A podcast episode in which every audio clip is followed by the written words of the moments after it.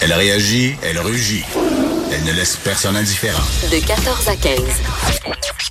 On n'est pas obligé d'être d'accord.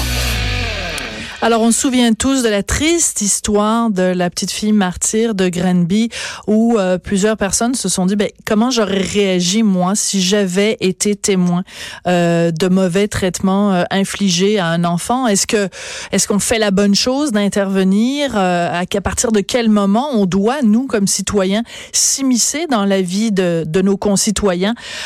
et la question s'est posée récemment à Québec dans un cinéma où un père a eu un comportement violent violent, un, un, comportement vraiment très euh, euh, néfaste avec sa fille. Il y a des gens dans le cinéma qui ont appelé la police. La police est intervenue et c'est euh, une histoire que raconte Mylène Moisan, qui est chroniqueuse au quotidien Le Soleil. Dans sa chronique, cette famille-là a besoin de soutien.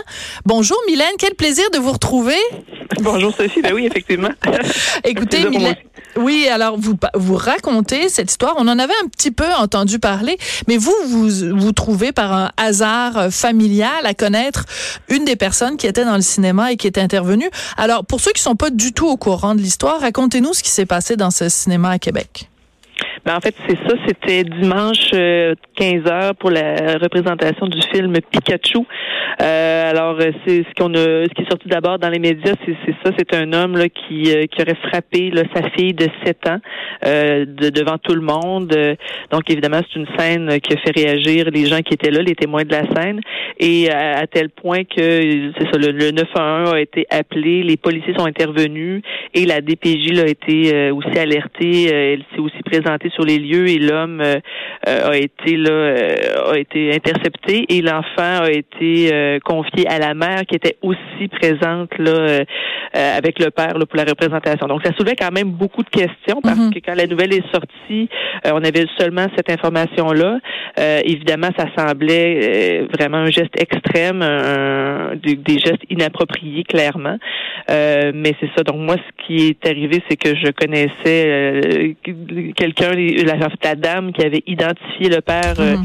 euh, au policier, euh, qui m'a donné plus d'informations sur ce qui s'était passé. Ouais. Alors, c'est quand on lit dans votre chronique les détails, j'avoue que ça, ça, glace le sang quand même.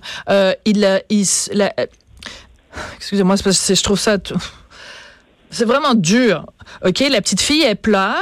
Puis là, ça, bon, il, à un moment donné, le père met sa main sur la bouche de sa petite fille pour qu'on l'entende plus pleurer. Mm.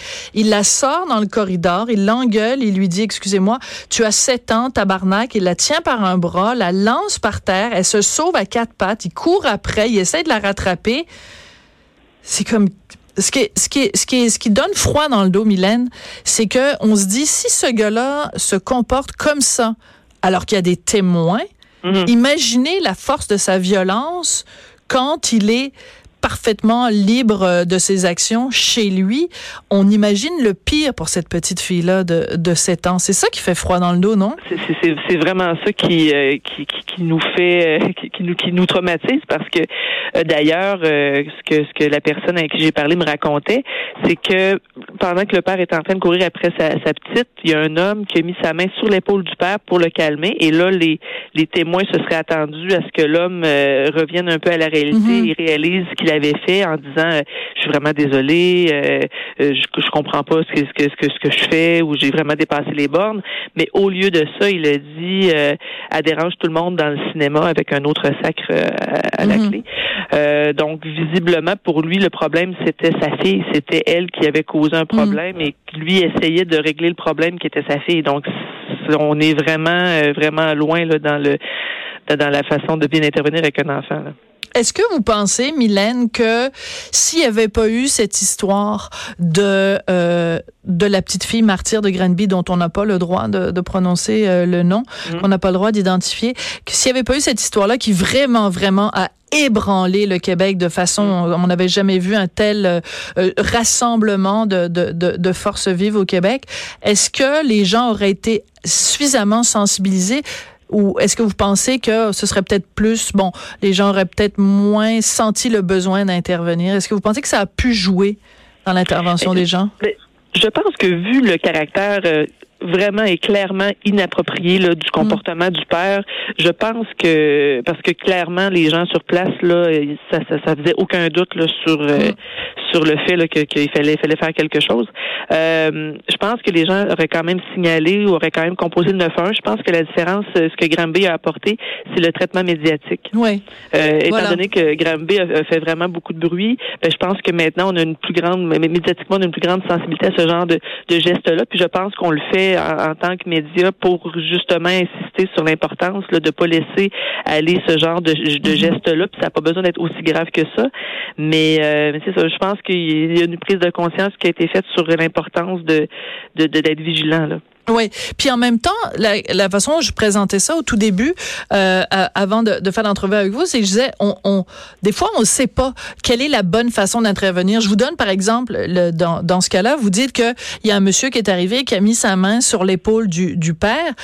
Mmh le père aurait pu aussi réagir violemment, il aurait pu lui, lui casser la gueule, il aurait pu la, la situation aurait pu dégénérer. Donc c'est pour ça que je posais la question parce que on, on, on, on vit dans une société où on n'arrête pas de se faire dire justement euh, il faut arrêter d'être de, chacun pour soi, tous la tête mm-hmm. vissée sur notre cellulaire, puis en même temps intervenir, on, on veut le faire de la bonne façon. Donc euh, c'est c'est pas mm. évident. Je suis sûre que la personne qui justement l'homme qui a voulu intervenir, il, il s'est sûrement posé la question aussi, quelle est la bonne façon de calmer ce gars-là sans mhm. mettre ma, ma, sécurité à moi en péril non plus, là?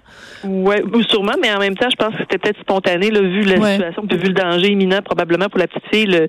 L'homme a, senti qu'il devait faire quelque chose, peut-être même au péril de sa propre sécurité. Là. Euh, mais c'est sûr qu'en faisant ça, en s'approchant, euh, en ayant une, proximité physique, là, ça, ça aurait pu, euh, il, aurait pu en payer le prix. Mais en même temps, il, fallait, il, fallait, il fallait faire quelque chose. Là, on le voit. Je pense que il y a des gens qui vont être plus portés à intervenir dans des situations euh, pour vraiment s'interposer, alors qu'il y en a d'autres qui vont euh, faire d'autres choses. Quelqu'un aurait pu, euh, peut-être que quelqu'un aurait pu plus se diriger vers la petite fille ou essayer de, de, de, de protéger la petite fille plutôt que d'intervenir auprès du père. Mais il y avait trois personnes, là, la, la, la, la, femme à qui j'ai parlé, plus les deux hommes, et les trois étaient essayaient vraiment là, de, de, de, neutraliser le père ou au moins là, de mettre un terme à cette situation-là.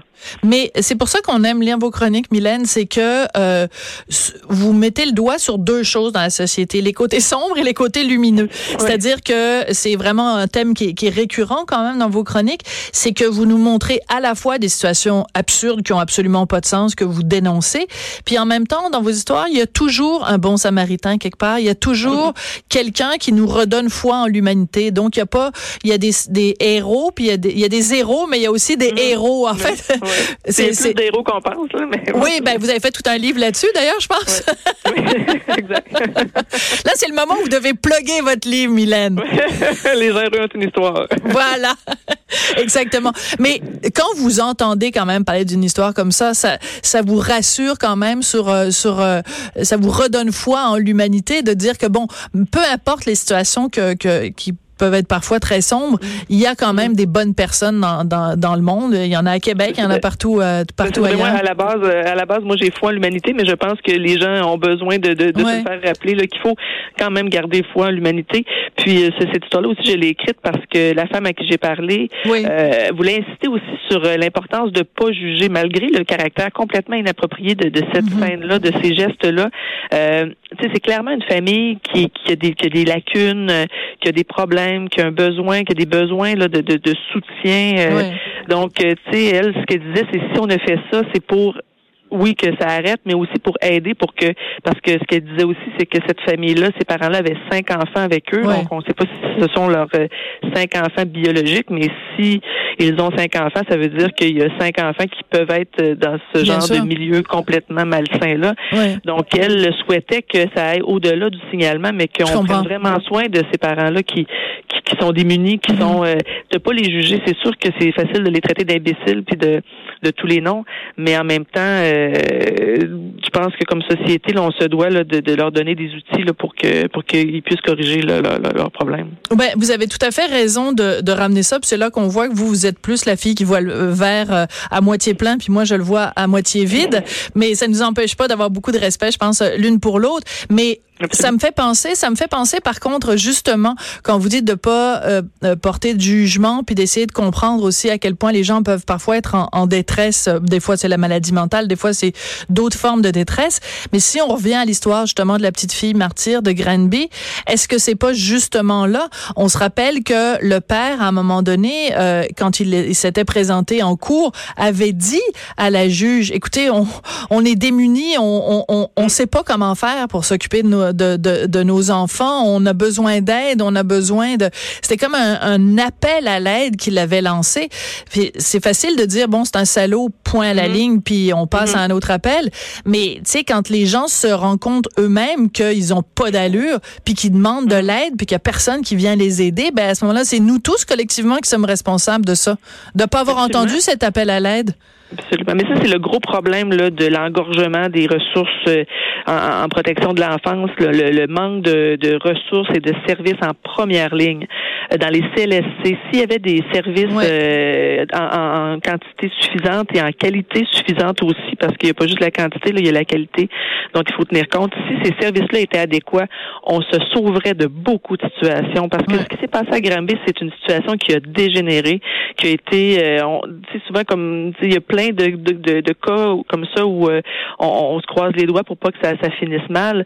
il y avait la, la, directrice de la protection de la jeunesse de Québec ou les des, directeurs de protection de jeunesse qui avaient écrit en disant que c'était leur cauchemar à, chacun de, de que, que, ce genre d'histoire-là arrive. Mais si c'est leur cauchemar, c'est parce qu'ils savent très bien que euh, dans certaines situations, là, on, on, joue un peu avec le feu parce que on, pousse des parents qui sont déjà vulnérables et fragiles euh, dans des situations où on les expose à des stress puis à des à des à une détresse euh, que, que, que, peu de gens seraient capables de, de, de, de tolérer. Là. Oui.